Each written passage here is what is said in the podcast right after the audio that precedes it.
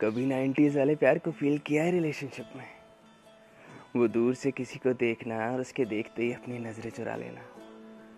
वो चुपचाप उनकी हेल्प करना और दिखाना कि जैसे हमने कुछ किया ही ना हो। वो छुप छुप के मिलने जाना, आसपास कोई देख ना ले ये सोच कर हग तक करने से शर्माना। कॉल्स की कन्वर्सेशन तो कॉमन हो गई है।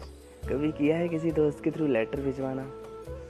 मंदिर तो केवल एक जाता है पर अपने पार्टनर के लिए प्रसाद ज़रूर लाना। वो छोटी छोटी लड़ाइयों को गुस्से में ना बदल के वहीं प्यार से बात को सुलझाना।